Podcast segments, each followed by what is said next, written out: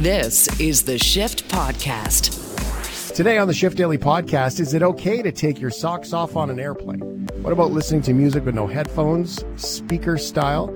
Claire Newell of travelbestbets.com helps us understand what Canadians think is gross or acceptable while flying. Are you okay with Christmas in July? What about some karaoke? And Handy Andy Baryer brings us some tips on how to beef up your home security DIY style without expensive installation. Plus, he gets scientific about earworms and songs that get stuck in your head. It's all on the Shift Daily podcast.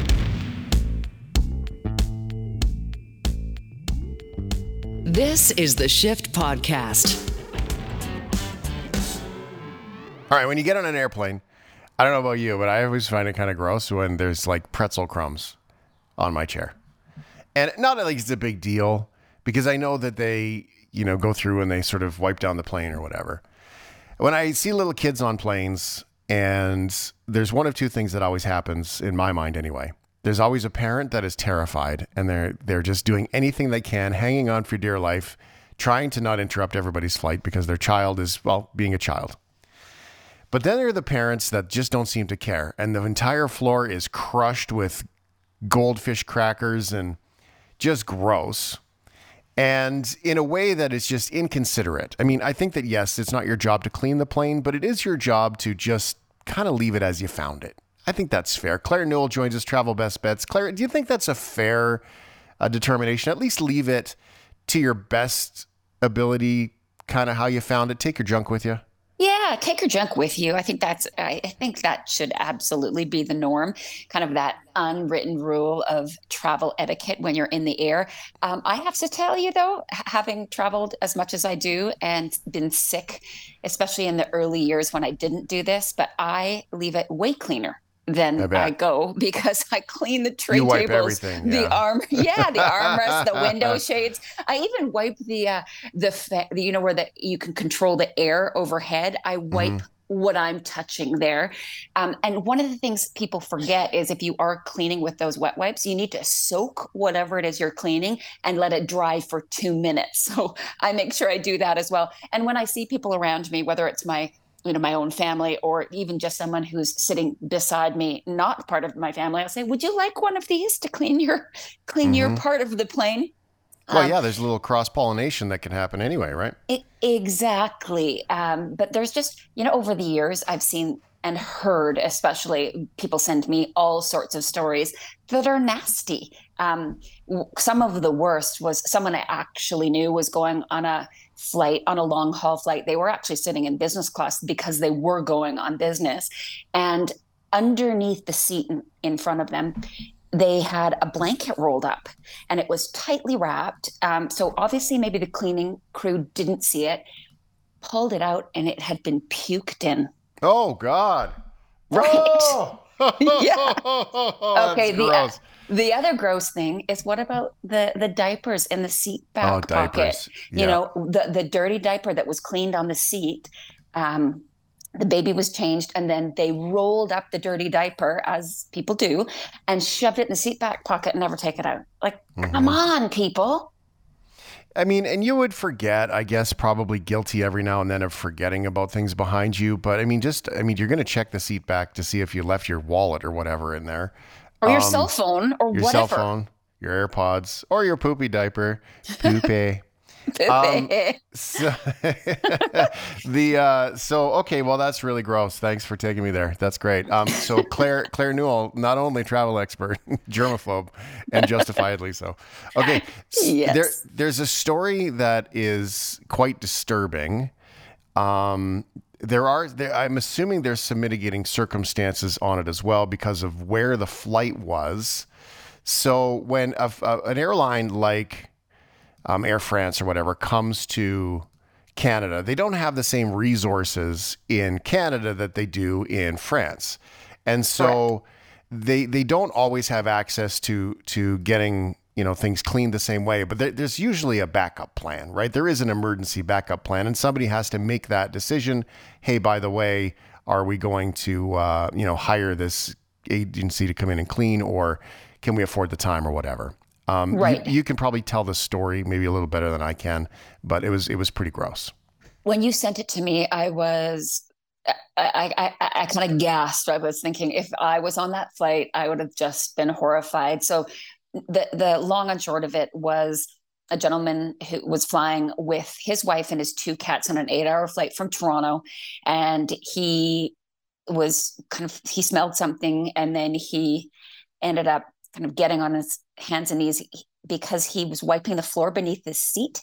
And when he, he thought it was something else and it came out blood red. And I, I mean, it kind of makes sense because the smell of blood almost, you know, it kind of smells like feces when it's rotten. Mm-hmm. And turns out there had been someone in the seat that had actually bled substantially. Like they called it hemorrhaging. They called it hemorrhaging, yeah. yeah. Um, so, you know, I think someone may have dropped the ball on that. That would be my take on this because, in my opinion, it should have been considered a biohazard. No one should have ever been left in that seat if they didn't have the chance to be able to clean it. Maybe not even the seats around it.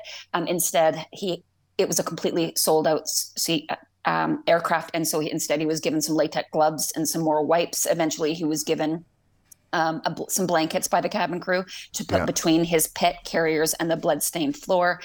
Um, he was then called to make matters even worse. Is that um, the airline actually phoned him three days later to let him know that the blood was actually mis- mixed with feces. So this yeah. is a major. Uh, someone let the ball drop here, and. Oh it's uh, it's horrific and it should never have happened. And yes, I agree with you that airlines sometimes have they may not realize the whole situation. They may have thought it had just been blood, but you can imagine where that blood was coming from now. Mm-hmm. And because Shane, it's that's uh, right. It's horrible. Yeah, it's horrible. And so he, a couple of things. He originally thought it was his cats. He was traveling with his cats in in mm-hmm. cat crates, and so he thought maybe one of his cats had messed and because it was gross, the smell was ba- bad. And then when that's when he realized when he moved his cats that the bottom of the crate was red and that it was something on the floor. Now, there's actually a photo on the Global article, which I'll post the Global article at shiftheads.ca. There's a photo of him on the floor with rubber gloves on, wiping yeah. like wiping it's things and trying to picture. clean the cat carrier with just wet wipes. And like it's disgusting. And I'm guessing that a, a ticket from Toronto to Paris isn't cheap either. And um, and so yet here he is cleaning his own stuff. And I remember this, and, and this is a credit to WestJet. It was really quite funny. I was flying when I was flying from Dublin back to Calgary. I didn't think I was going to get a seat because the seat I was put in was closed because there was gum on the seat. And they were like, You can't sit in the seat, sir. Sorry, there's gum on it.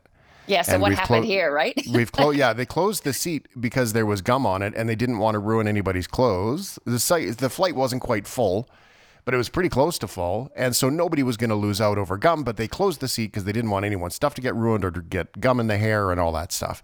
And yet, so you have one airline that's like, sorry, sir, there's gum in the seat. We need to move you. And you have another airline with like, hey, there's blood and poop, eh? You need to go and uh, get some rubber gloves and clean that up for yourself. Um, right. There's a difference there. There's a difference there. Or they could have asked people, um, like, kind of cottoned off the whole area I cornered it up and then decided what they wanted to do as far as getting people to voluntarily bump themselves from the flight for some compensation so that they could yeah. have made room and everyone could have gone. There's a lots of different scenarios that could have happened here. One of the things that um, I hope that Air France comes to the table is some sort of compensation. Um, that that is the least that they can do. I, I mean, at least I think they should give him his ticket. He should never have to endure that. Yeah, well, he probably should be able to travel for uh, quite a while for no problem. Um, you know. But th- really, when you think about that, I mean, it was blood and, and you know and poop and all those things that I mean, there's probably six or eight seats that probably shouldn't be sat in. Plus, the smell, not a short flight. So, I mean, there's a lot going on here. That's absolutely disgusting. So, we thought, uh, Claire Newell with travelbestbets.com, we could do a little bit of some travel etiquette survey things um, that that are interesting, I think, because people have a lot of different views of over what's gross uh, on a flight, and maybe somebody thinks gum is gross, and and I think that WestJet did the right thing when they they said no thanks for the seat. Um, but the there's other people think that there's other things like putting your feet up that are gross too. What do you see? That's unbelievable. Yeah, you're right. Um, Kayak actually did a survey. It was um, for Canadian and U.S. travelers of which 64% of people traveling have witnessed some bad in flight etiquette. And so the seat back uh, or socks on a flight, do you think that people uh, take them off. I didn't realize more p- people take their, their socks off. I guess if they're traveling barefoot or with flip flops on, they just take Yeah. their shoes off and then don't put socks on. 76% say socks should stay on during a flight. I think that goes without saying. Well, yeah, I, d- I don't, I don't know if I would say that if you're in flip flops and you have naked toes, that you should have to put on socks, but I think that you should probably keep your flip flops on, um, or at least keep your feet on your flip flops. Or at least not put your feet on someone else's seat back so that they can see the Don't hairy put bi- toes, right? Oh, Right? hairy toes.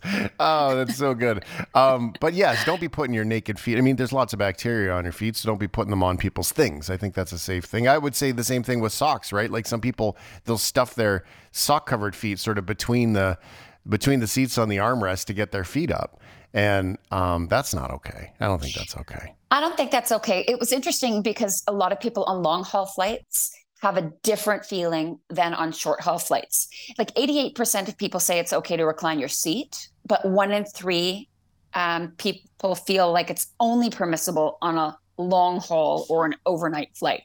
I know those flights are hard to get comfortable, especially when you're trying to get some sleep. You kind of put your feet up. I've tried to every way 10 ways to sunday to get myself comfortable and i'm a pretty good sleeper but sometimes i get that restless leg and i don't know where to put them across one underneath i just i kind of put it up on the on the seat back not not onto someone else's armrest but up onto the seat back trying to get comfortable and I, I try not to disturb them by you know bumping the seat i just try and hang them there it, it doesn't do any any good but i try No.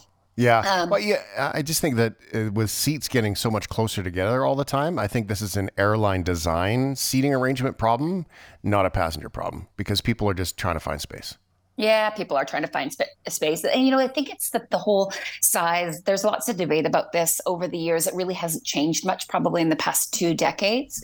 Prior to that, it was a little bit bigger and people had a lot more space. And that's one of the reasons I always tell people to go to seatguru.com. If you're picking a seat, don't pick it before and pay before you go to seatguru.com because they have the um, the layouts of all the aircraft that all of the major carriers fly and they kind of score them. They'll tell you if you have less room or not if the seats recline or if they don't if they're close to a galley or a bathroom.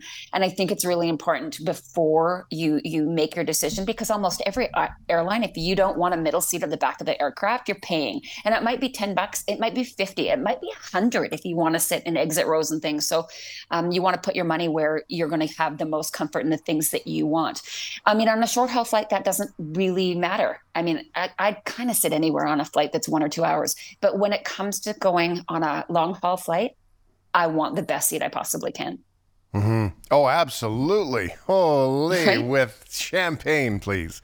yes please Um, um, okay, so we got to sleep.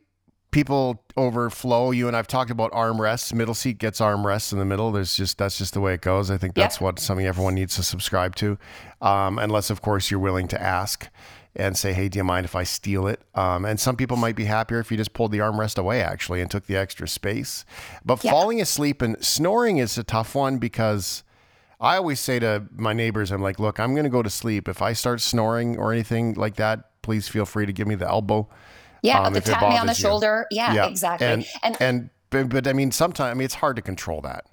It really is. But there's some kind of airline etiquette that I think people need to remember. And I'm like you, I always say if there's a stranger on either side of me or on one side of me, I'll say, listen, if I happen to, you know, lean over a little bit, please tap me on the shoulder. I don't, you don't need me leaning on you. I, I tend not to. I kind of stay straight up and I'll put my, my pillow around my neck and, and stay quite still. But sometimes it happens. Same thing with snoring. I, I, I think um, and the other is if I happen to be on an aisle, which I typically like because I like to get up and zip to the bathroom if I need to. Um, but I would want somebody to wake me up if they want to get out for any reason. Oh, yeah. Rather than try and get around me. I don't really want a crotch or a bum in my face. Well, that's just it, right? Like you're going to, uh, you're going to wake up to someone's butt in your face, and that's not great. right or worse the other way they, and people go both ways i've seen it all um, the other thing is um, the whole noise Can you imagine? I'm sorry to interrupt. I just like imagine waking up. You're like, oh, hello, Uh, good morning.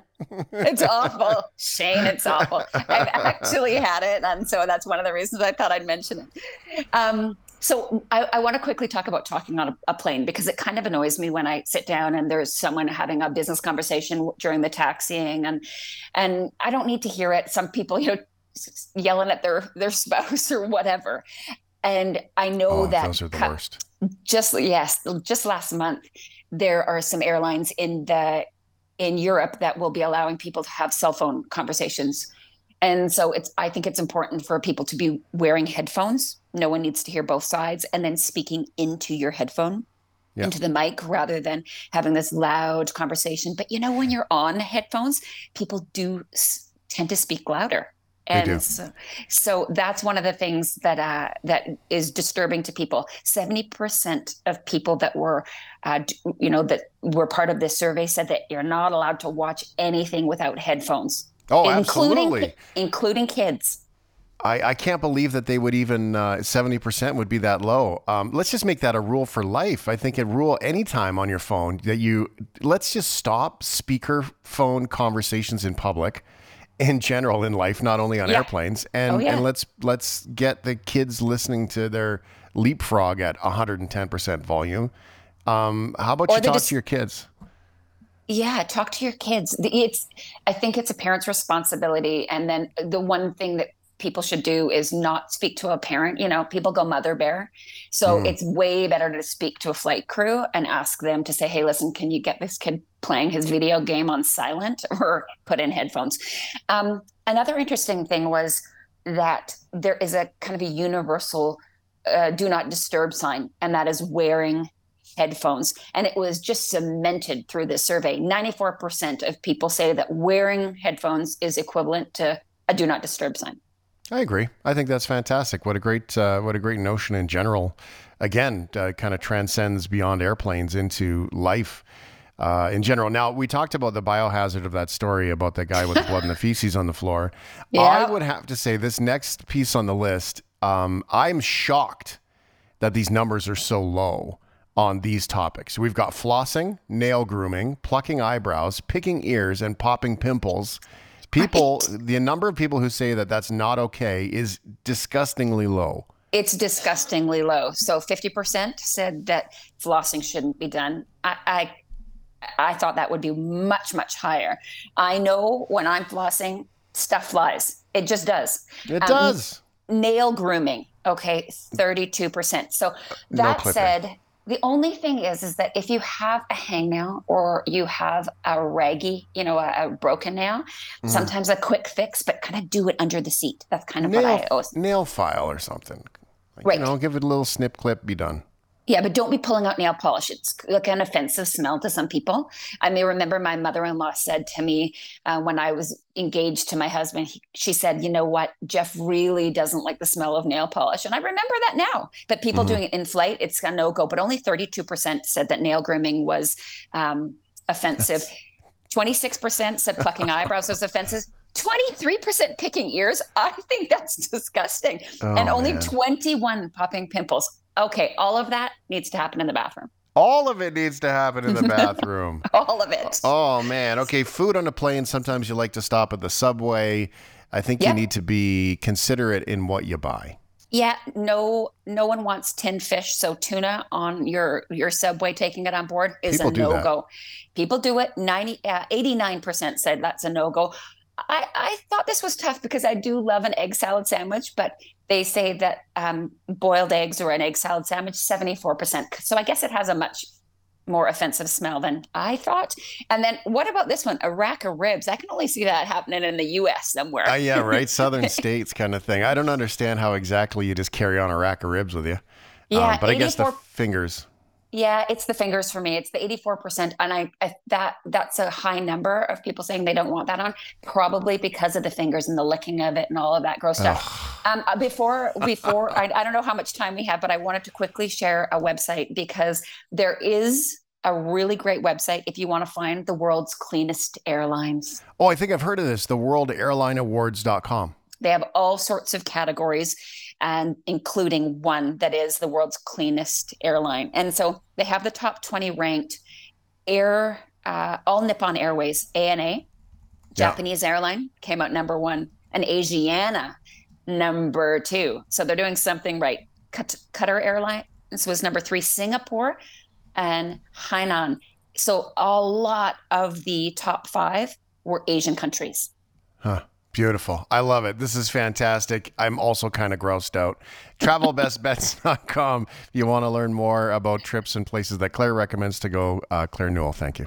Thanks so much, Shane. This is the Shift Podcast. Are you? Are you Are you okay? Okay. Okay. Are you okay with This little piece of radio goodness is a series of stories that should make you ponder. 877 399 9898. John O'Chung's in Vancouver. Ryan O'Donnell's in Calgary. I'm Shane Hewitt. I am in the city of Airdrie on the north side of Calgary as well. And um, yeah, so we want to get your thoughts. 877 399 9898. Let us know what you think about some of these. And um, some of them are not okay, I think. Are you okay with Christmas in July? What do you think? Um, uh, I don't know. I enjoy everything that like Christmas stands for, and I enjoy the experience of it. I do think that like Christmas in July should just be an excuse to try to like have a nice family gathering that isn't attached to a holiday and just enjoy the company before the holidays because we don't really do a good job of that uh, Mm. during the summer. Uh, so look, the mentality of Christmas in July, absolutely. But Christmas lights, Christmas music, Christmas food, Christmas decorations in July, no, sacrilegious. No, okay. Well, it's not very long until Costco gets their Christmas trees up for sale, which you can't wait for. it's true. Um, now, I have a friend of mine. They uh, she does Christmas when she can, because their family isn't always together at Christmas time. So they do Christmas when they can. So sometimes they'll do it in October, sometimes it'll be in March, and this year it's actually going to be in August. So Christmas when they can. So I think that's a lovely notion. And I am due normally when I used to have a camping trailer and well, glamping really is what it was. Um, I would go out with the kids and the kids were younger and it was me and two kids and the kids would go to bed and I'd have another cider and I would turn on Christmas vacation while I was camping in the summertime. It was a tradition of mine. So I'm due to do that. So, I mean, that's going to be on my list of things to do. Absolutely.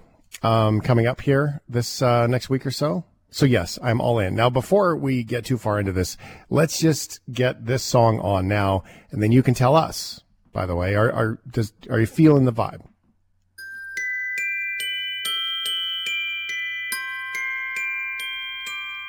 I am. oh no, I could feel the ice cube that she's trapped in is starting to crack. It's starting to crack. I love it's it. Like a finger just Oh. moved. Keep it going, John, buddy. I don't care about the presents underneath the Christmas It's wonderful. tree. Shane is. This makes me smile. Like, look at it. I feel great right now. I'm happy for you, but my My favorite thing to do. Um, I threw. I spent one Christmas in Hawaii, and that was weird, right? Um, but I did enjoy it, and so I learned. Uh, we used to go to Victoria all the time. My grandparents used to live in Sydney, and so oh, nice. Ba-da, ba-da, ba-da. So, you know, and green Christmas in in on the West Coast is not quite the same. So, I learned that if you go on vacation in early December to a tropical place like Hawaii, where they have all the Christmas stuff, you get the feeling of this tropical Hawaiian aloha Christmas, and then you come home, you have the real winter Christmas. So this is good. I feel good right now. That just made my day. If you answered yes to this question, you're cool. Then you should probably also be getting ready for a cruise. The Hallmark Channel, known for making 4,000 Christmas movies that are exactly the same and 3,900 of them have the same actors, has announced its first ever Christmas themed cruise. Seriously, I know some people that will hop at this. Thankfully, the cruise will happen in November, but talking about it now, Ryan feels weird. Created in partnership with Sixthman, the Hallmark, Channel Christmas Cruise will allow the network's many devoted fans to experience the magical world of a beloved holiday movie in real life on a cruise. Set sail for the ultimate Christmas celebration at sea on the first ever Hallmark Channel Christmas Cruise. Your favorite Hallmark stars will join you aboard the beautiful Norwegian gem for an unforgettable trip to the Bahamas. Experience Christmas like never before with a sail away ceremony and Christmas tree lighting. A world premiere of an all new Hallmark holiday movie, Hallmark wine tasting event, photo ops with Hallmark stars, and more. Join the pre sale now at HallmarkChannelCruise.com. So I like I I don't know about the Hallmark part of it, but I think this is a genius idea. A statement shared by uh, with People Magazine, Jeff Kuehler, Vice President of Events Marketing Community at Sixthman, addressed the loyal fans who he calls Hallmarkies.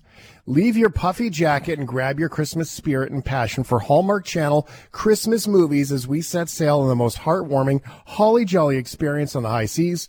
Fans can sign up for the cruise's pre-sale starting on the 19th, and after which they can receive a booking appointment with a chance to reserve their cabin on board. Booking officially begins for the general public on the 21st at 2 p.m. Eastern. See, what the Hallmark, you know what they're going to do? They're going to do a ton of video and do all the promos on this cruise that lead all through Christmas on the Hallmark Channel, all the Christmas movies. So that's what they're going to do. So if you want to be on TV, I'm guessing they're probably going to ask you to sign a waiver if you look very Christmas, Christmas family Hallmark. Um, yeah. But, and then they're going to promo the heck out of it. I think it's genius. I really do. I would love to go on a nothing but Christmas, like four day weekend of all things Christmas. I think this is a great idea. I love it. Uh, look, I think it's a cool idea. I, I will admit it's an interesting idea, especially if you literally like live and breathe Christmas, which is fine. But if anybody that I've uh, known who's gone on a themed cruise, they all say the same thing. It gets a little old after like day four. So, uh, for example, there's a, a, heavy metal cruise called 70,000 Tons of Metal, where a bunch of metal bands play and you get to party with the bands and, you know, watch some rock shows on a boat. By the fourth day, you're kind of tired of just hearing the same songs and the drinking with the same people. And so I feel like if I was on that cruise, yeah, seeing the Christmas tree light up and sharing some eggnog with Joe Blow, Hallmark actor, I feel like I would maybe enjoy it for like two days, and then I'd want all the Christmas things to stop, and then I'd just enjoy the rest of the cruise. Does does that make sense? I feel like it might be a bit much. Yeah, okay. Um, I get that.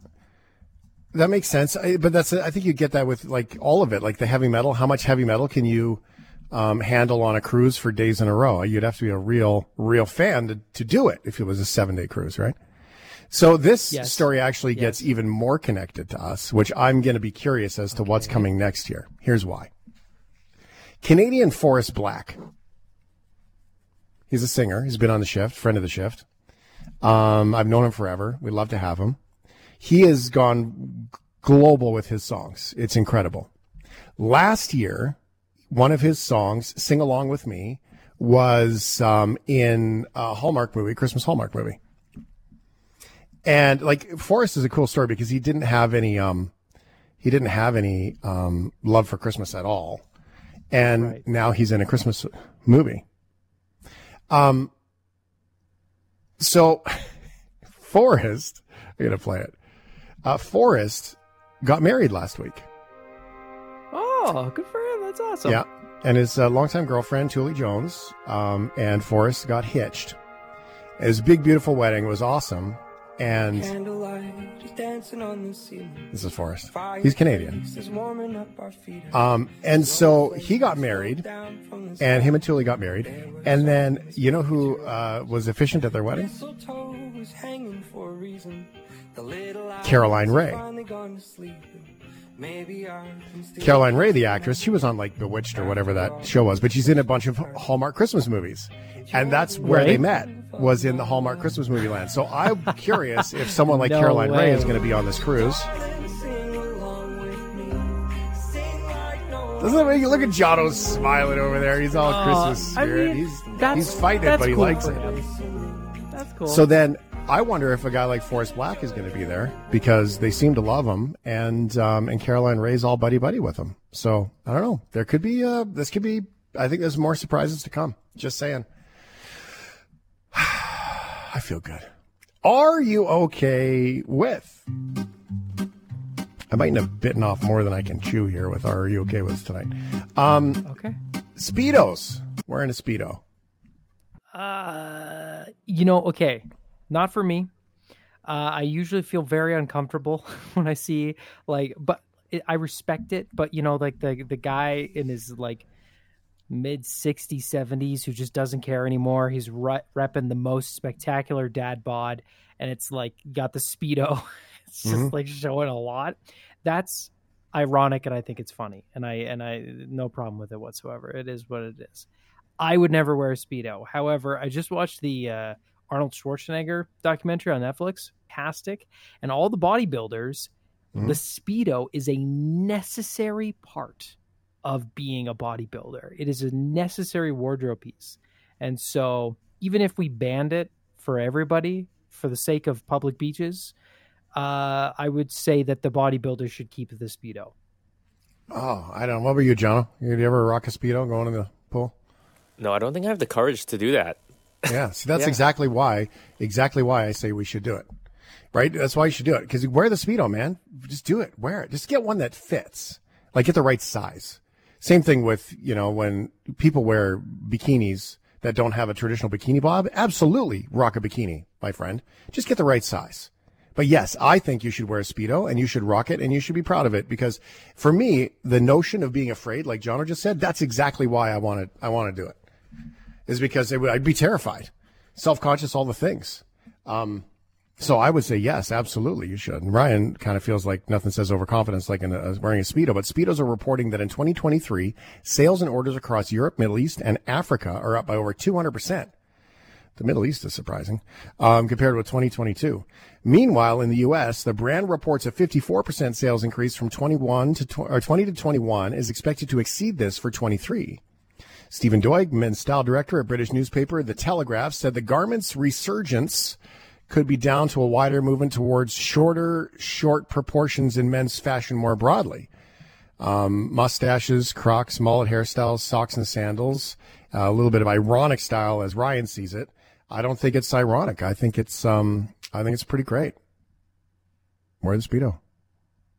I can't hear you, Ryan. I can't hear Ryan right now. Oh, there. We, hold on. Sorry, Mike needed. Uh, uh, the Crocs, socks, and sandals. That's a hundred percent ironic fashion. A hundred percent. This is bad fashion. It's not ironic. It's bad fashion. It's ironic. It's ironic. Um, uh, That's you but saying this is bad fashion, and we're going to put something on it that makes it playful, so we can keep doing it. I get a lot of compliments on my Crocs, dude. That's all I'm saying. But they're kind of like they the way they come across is like a uh, dude. Those are sweet Crocs. I know that that guy doesn't think that those are the nicest shoes on the planet, but he respects the Crocs. I've never seen somebody go, dude, that's a great speedo. Right. So I think Okay. it's different. I think it is different than the ironic part. I think it is just a new wave in, in fashion, and uh, you know, while you enjoy the waves in the ocean. Wear it. Wear the speedo. Don't listen to Ryan. You go wear the speedo, friend. Just get the right size. Are Yes. you okay with karaoke? Karaoke. I've only ever done it a few times, but I love it. It is so much fun. You have to have a good group and you have to have a lot of alcohol in my experience to make it uh you know quite a quite a special night, but uh it is a it's something that I haven't done in a in probably about a year and a half now and it's something that I must do soon cuz it's just a blast. Okay. I've never done it. Um, really? Never. I would be more afraid to do karaoke than I would be to wear a speedo. Oh, wear a speedo while doing karaoke. That would be terrifying. Um, so there was a concert, a pretty big concert actually, where a little karaoke happened, and a very drunk man kind of picked the wrong place and the wrong time for karaoke. Nobody called his names, and although he did seem to want to pick the song, it all happened at a Bryan Adams concert. Canada's biggest rock star was performing his biggest song, Summer of 69, and he asked the audience to join in. And that's when a very, very, very drunk fan jumped on stage and joined in. He grabbed the mic stand from Bryan Adams and for a little surprise solo delivery of the song's iconic vocals.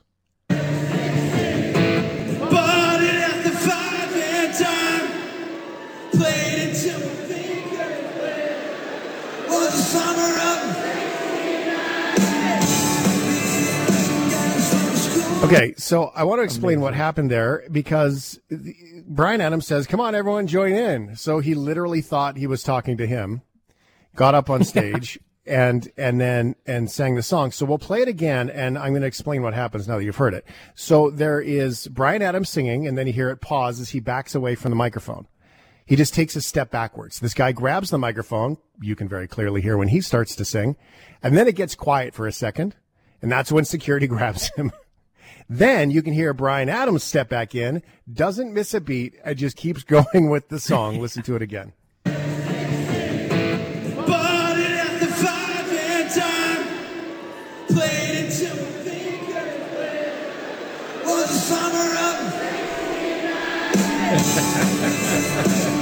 He's a professional. He knows how to deal with this kind of tomfoolery. I he didn't. it.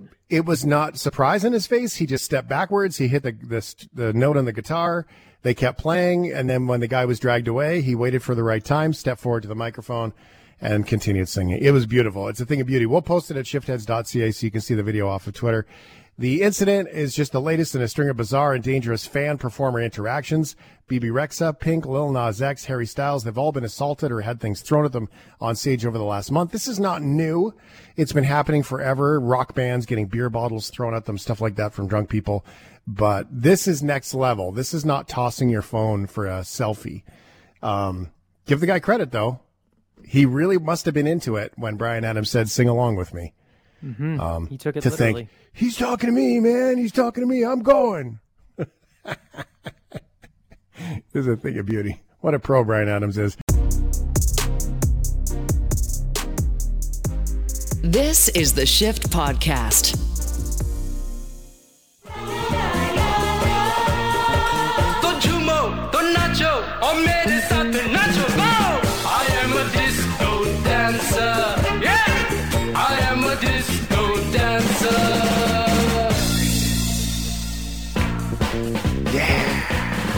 All right, here he is. Andy Baryer, our favorite little skipper, DIY guy. Uh, welcome back, buddy. How are you? I'm great, Shane. How are you? I'm wonderful. Thank you very much. I appreciate that. It's uh, it's a good day, Andy. It's a good day to have you back. We have some exciting news that we should share um, with Andy coming up this week. That we're going to see you again, aren't we? That's right. Yes. I just got the memo. Yeah. So um, coming up on Wednesday night, Thursday morning. Normally for Game Showy, Kelsey Campbell is our competitor, but Kelsey's on vacation. Handy Andy has accepted the invitation to be on the shift for Game Showy. Now, I know many shift heads have shared at uh, the Facebook group at shiftheads.ca that they would love to hear Handy Andy on Game Showy. And I can tell you this that the topic for Game Showy will be, I think, out of Andy's realm. It's not going to be DIY. It's not going to be gardening, nothing like that. So, uh, Andy will join us coming up here in a couple of days for Game Showy too. That's exciting. Pressure's on, buddy. I, well, I'm very competitive, Shane. So, uh, you know, I'm going to bring my A game. I will drink co- late night coffee for this game show just so I, I, I, my, my brain will be like, you know, on fire for this Okay. competition. Stimulated.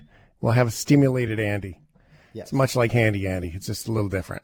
Um, okay, cool. So here, let's get to the task at hand, which is your normal DIY and all the things. You have an interesting list of uh, chattables tonight on the show. I've been looking more at, I've been buying HomeKit items because that's the Apple network stuff. And I, I like it. I find it, it integrates quite nicely. It's quite awesome. They have door and window contact kits as well for those. So that means that inside my HomeKit app, I can have, if somebody opens a door or opens a window, it'll send me an alert. And you can also set them up that it would start to trigger a camera to record if the door opens, stuff like that. So it's really cool stuff. You're looking at some DIY ways that people can increase their security. Yes, that's right. And it really starts with the ecosystem that you're going to be using for your smart home.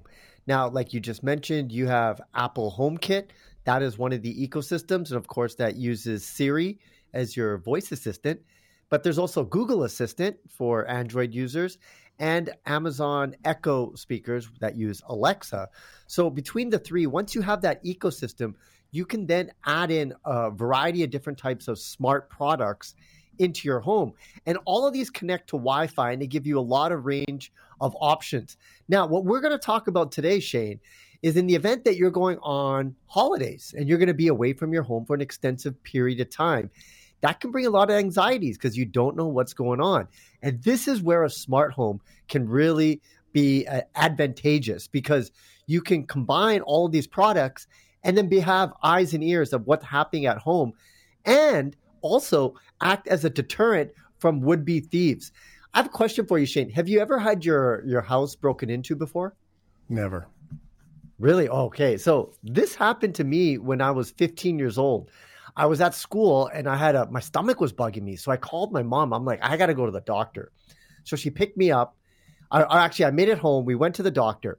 When we came back, Shane, I remember opening the door and my backpack, which was just by the door, was gone, and I could see my my textbooks there. And within that second Shane, I went from being a boy to a man because I knew somebody had come into our house during that time. And I told mm-hmm. my mom, I'm like, go next door, call the police. And then I slowly, because I didn't know if anybody was home. So I'm like, I could feel the adrenaline going into my 15 year old body as I walk up the stairs. And I look across, I could see my parents' room, and all the drawers and dressers were pulled out. So I definitely knew mm-hmm. somebody was in there. But I had to go room to room to see if anybody was still in the house. And, you know, nobody was inside. But yeah, that I'll never forget. it. And it's always kind of been in the back, especially going on on holidays. Now, what you can do with smart home products is smart lights. You know, you can turn them on and off with your voice. That's super convenient. But you can set schedules. So if you're leaving for holidays, what you want to do is continue your daily habits of what time you get up. So you could schedule so that your bedroom light would come on, say 6:30 in the morning. Then say maybe at seven, your bathroom light comes on. And then maybe half an hour later, your kitchen light comes on. If you kind of set that up before you leave on holidays, it makes it look like you're home. And that will deter would be thieves from coming onto your property. In the event that they do, you can set up motion detection on smart security cameras, have them facing anywhere that you think that people might want to come onto your property, whether it's in the front or on the side or in your back entrance. And anytime that you get uh, motion detection, you'll get a post notification onto your um, you'll get a push notification onto your smartphone that'll tell you that there's something's going on. So um, between those kind of things, you can get a lot of protection and and deter would be thieves from coming into your home. We got a text here. I think it's a valid question. Hey, Andy, wouldn't a smart home be able to get hacked? Um, they could be hacked but you know anything that connects to the internet and connects to Wi-Fi has that potential.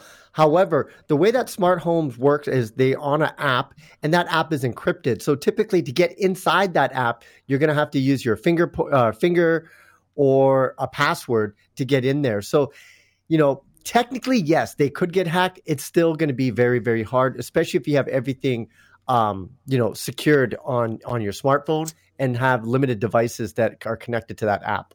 To add to that, I think one thing that I read, so the, the cameras that I have are called VocalLink. And there are two ways to use VocalLink cameras work with the Alexa and all the, the ones you're talking about as well as HomeKit. And if you use them through the VocalLink connection, then you have a VocalLink um, login. Yeah. To access it. And you can, you know, save some video time and all that stuff on there and see it. Kind of like a cloud based thing. So that would be very vulnerable uh, for VocalLink to get, you know, penetrated or your username and password to get used to access your account on that third party thing. You can turn that off with HomeKit and it stays completely encapsulated inside your Apple uh, network. I would say that, and this might be a bit of a guess, but I would say that if my Apple username and password got hacked, um, we have much bigger problems to worry about than my camera. Um, Yeah. because that would mean that they have access to all of my billing, all of my wallet, all of everything else that's going on out there. So possible, yes, but in some of these cases, like Andy described, the ecosystems, they are, uh, Yeah, they, I mean they are encapsulated in their own universe, right? So it's not like it's not like they're reaching out to anybody else. So possible, yes, but less likely than if you're using a third party login for this and a third party login for that. Fair? Yeah, That you have sense. you, you got to be worried about the cameras that you, that come from Asia because right now the majority of the the smart security cameras they're making you pay that annual or monthly fee to get cloud storage. Some will allow free storage, but they're they're they're you know the the protocols that they're using for security are probably not as secure. So you kind of get what you pay for. That's why I recommend you go with one of the reputable brands, whether it's Ring, Arlo, Google Nest. Those are the kind of cameras that you would want to get. Another interesting thing is the last thing you want is to be on vacation and say a cat goes by and then you get a push notification and you freak out and you're trying to look at a live view. So what a lot of these cameras do now is they have AI built into it that can have what's called person detection. So if a cat goes by, if a skunk goes by, it won't it won't trigger an alert. But if somebody is walking around and it can detect that that's a human being, then it will give you alert. And this has happened to me. You know, you arm your cameras, and if you don't have these these AI you know features inside the camera, you get a lot of false positive kind of notifications, and that'll make you less likely to check in the future. So that's something else that you want to look out to when you're purchasing them. And like you mentioned, Shane, you can combine all of these different gadgets together. So you could have it so that if the camera detects motion, turn on the living room lights. So it looks like somebody just woke up or the bedroom light, somebody's, you know, inside the house and to deter the would-be thieves. Another trick that I do that doesn't really require much is just keep talk radio on at a low volume so it sounds like somebody's in, in inside the home talking at the same time. So that's those are the kind of tricks that you want to do to deter thieves and they don't like light as well like where when you get motion detection a lot of these cameras actually have floodlights now so that they detect motion this big light goes on and then it starts recording and all that footage goes in the cloud. And at the same time if you get that notification and you're near your smartphone you can get a live view and with two-way audio. And some of them actually have alarms. So in the app you can set an alarm to, to scare people away. So there's lots of different options that you can do with these uh, smart home products especially when you're traveling Now, mine, VocalLink, I mean, that's a Chinese company. Their address flat out says Shenzhen. So, um, but at the same time, uh, to me, it's different when you have a company that says this is where we manufacture our stuff, and then you have the ones that have no name, no number on it. One of the accusations, of course, that people had said is that we don't know where your data, your streams, whatever are going if you use the VocalLink, you know, if their service versus the Apple service. But to me, it seems, I find this is as an Apple user, um, this is where I find it comforting. Apple's not going to license their HomeKit right. network to just anybody. Um, whereas some of the open source stuff that's out there for Android, anybody can get it, anybody can use it. Does that ease your mind a little bit? Yes, yes. Apple's really good at that. If you can get into the HomeKit ecosystem, they're going to have safeguards in place to protect um, your data. Apple's really, really good with that. But a lot of these third party, you know, like really cheap security cameras, they don't even have their own app. They use kind of like off the, the the shelf types of apps. So I've noticed I've seen these these brands from Asia where they're st- they're all using pretty much the similar apps. Um, So they they don't have that much protection, but they offer that free storage, and so a lot of people will pick them because they want they don't want to pay that annual storage. I kind of lucked out, Shane, because I got these cameras. The ones that I use from way back, they're grandfathered in, so I don't have to pay for paid storage. But if I get the new cameras with that same brand, then they want you to get that storage. But you know, it is a good investment if you need to have that kind of peace of mind. And then you could even add in smart locks because the one thing that I noticed thieves look for is mail that's sitting in front of your house. So you might want to get your neighbor or a friend to come over and to maybe water your plants and pick up the mail just to make sure that that stuff doesn't sit on your front door because that's what thieves are looking for is to determine you know is, someone left or is someone home they're always trying to stake out on homes to try to find out what's going on Okay, um, we have a uh, another question here before we get on. We got to get here, uh, through this one real quick. Was um, if you buy Google cameras, wouldn't it make more sense because you can use uh, Google Drive space as opposed to some other company? That's, that one actually makes sense to me. Yeah, to, to my know, I haven't tried that. I don't know if it works with the, your actual Google Drive space, but you know, again, they're all going to have some type of cloud storage at a pay because they want to get that reoccurring revenue. We know everybody's all about subscriptions these days. I, so I haven't tried the Nest cameras. I use Arlo, um, which is a very another Yeah. popular brand. Um, but there's a lot out there, and if you do pay for that cloud storage, you're going to get a lot of extra features. It's just you know, it's that annual fee. Whether any kind of cloud storage, they'll they'll give you some free, but then they're going to try to get you to pay and become a long term customer. HandyAndyMedia.com is his website. He's here with us now. Handy Andy Baryer is on the West Coast, and uh, next on the list is uh, is our listening. Andy, what do you got for us? Yeah, we're going to talk about earworms. I don't know if you ever uh, suffer from like having musical uh, melodies or loops I do, but or you know what happens to me when I'm sick, when I get a cold, then I get a song stuck in my head and I can't sleep. Otherwise, I'm good. Interesting. That's well, Yeah. because I did a lot of research in this because this happens to me a lot, almost to the point that it. Like, I was like, maybe I need to get help. Like I wake up every morning, Shane, and there's music playing in the back of my head. Like that. There you go. Yes, there's a there's there's a song that stuck in many parents' head. Ryan's mad now. Great. The song I'm gonna go to sleep Ryan with this in my in my head.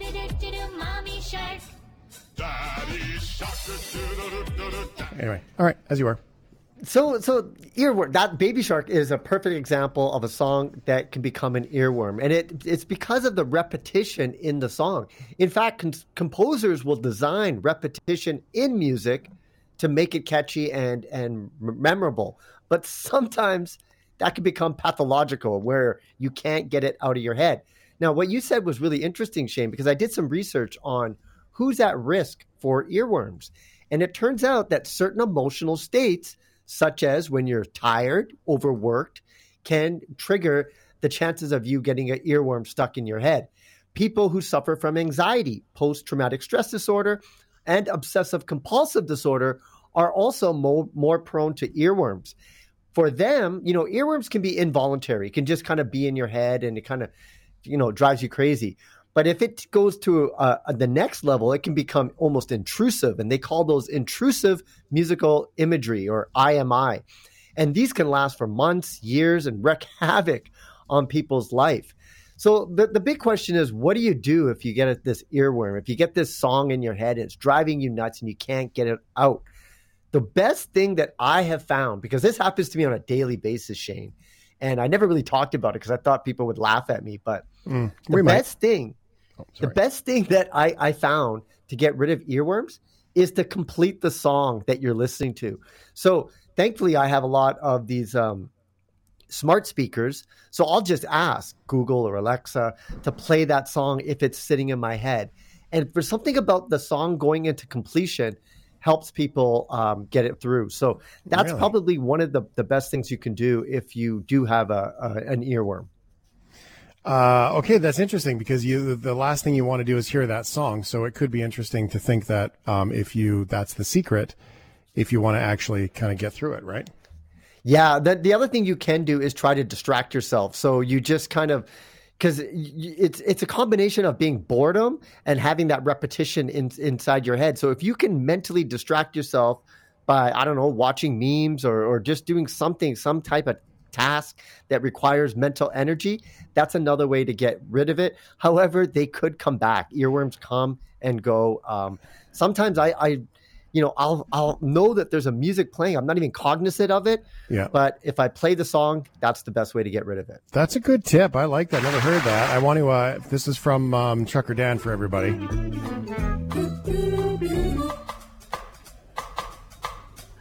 Phenomena. Phenomena. Phenomena.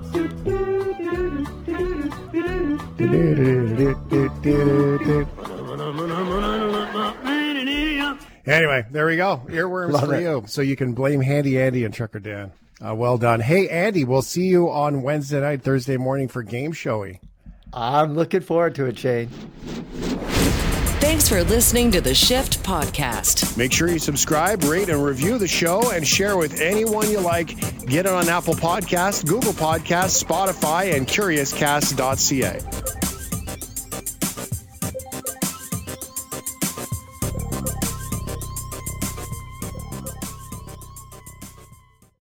Canada may be known for its landscapes and friendly people, but beneath the surface lies a darker side of crime, history, and the paranormal. Since 2017, the award winning Dark Poutine podcast has explored the shadowy corners of the Great White North and beyond, delivering chilling tales from a uniquely Canadian perspective. Hosted by Mike Brown and Matthew Stockton with over 300 episodes and fresh releases every Monday, Dark Poutine is your weekly ticket to the creepier side of Canada. Listen to Dark Poutine on Apple, Spotify, Amazon Music, or wherever you get your podcasts.